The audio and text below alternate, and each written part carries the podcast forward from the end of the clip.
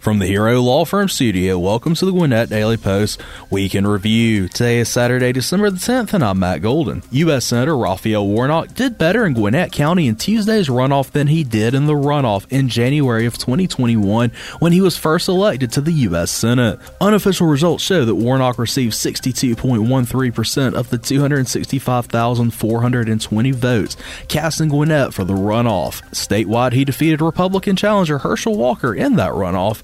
By comparison, Warnock received sixty point six three percent of the vote in Gwinnett when he faced then-Senator Kelly Loeffler in January of twenty twenty-one.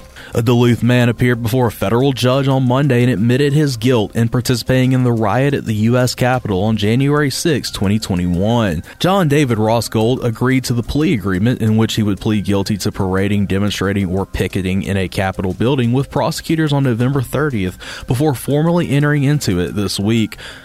Gold is accused of entering the Capitol with other rioters while Congress was meeting to certify the Electoral College votes, which made Joe Biden president. Rioters had attended a rally with former President Donald Trump, who lost to Biden in the twenty twenty election, and claimed it was the result of fraud before they marched to the Capitol.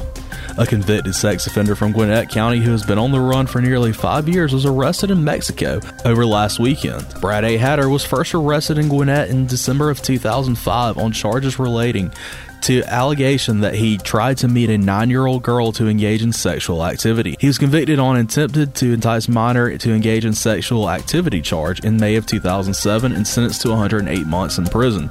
He was released in September of twenty seventeen under the condition that he report to a federal probation officer and register as a sex offender. He then disappeared a few months later on January twenty-first, twenty eighteen when he stopped reporting to his probation officer and ceased reporting as a sex offender.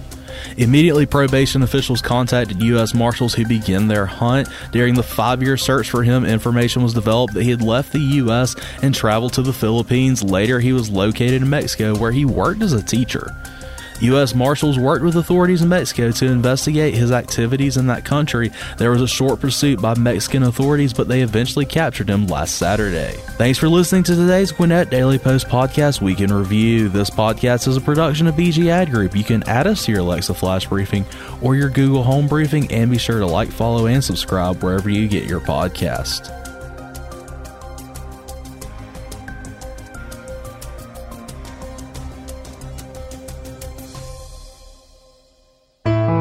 Why talk to Tom M. Wages Funeral Home Service today?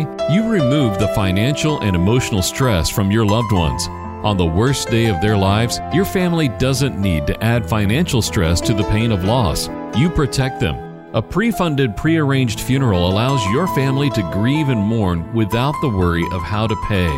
Plus, the peace of mind you have knowing everything is taken care of is priceless.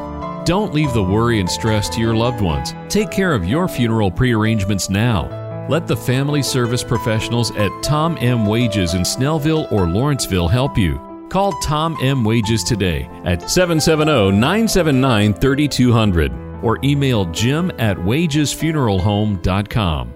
Tom M. Wages, the most respected and requested funeral home in Gwinnett County. It all started with a group of cowboys who broke from the mold and wanted more. Thirty years later, the ride continues, and the professional bull riders have never been more ranked. The best ever! We were here for it! Don't be a... Join the ride and celebrate thirty years with the P B R live January twenty-first and twenty-second at Gas South Arena in Duluth. Tickets now at P B R dot com and A X S dot com.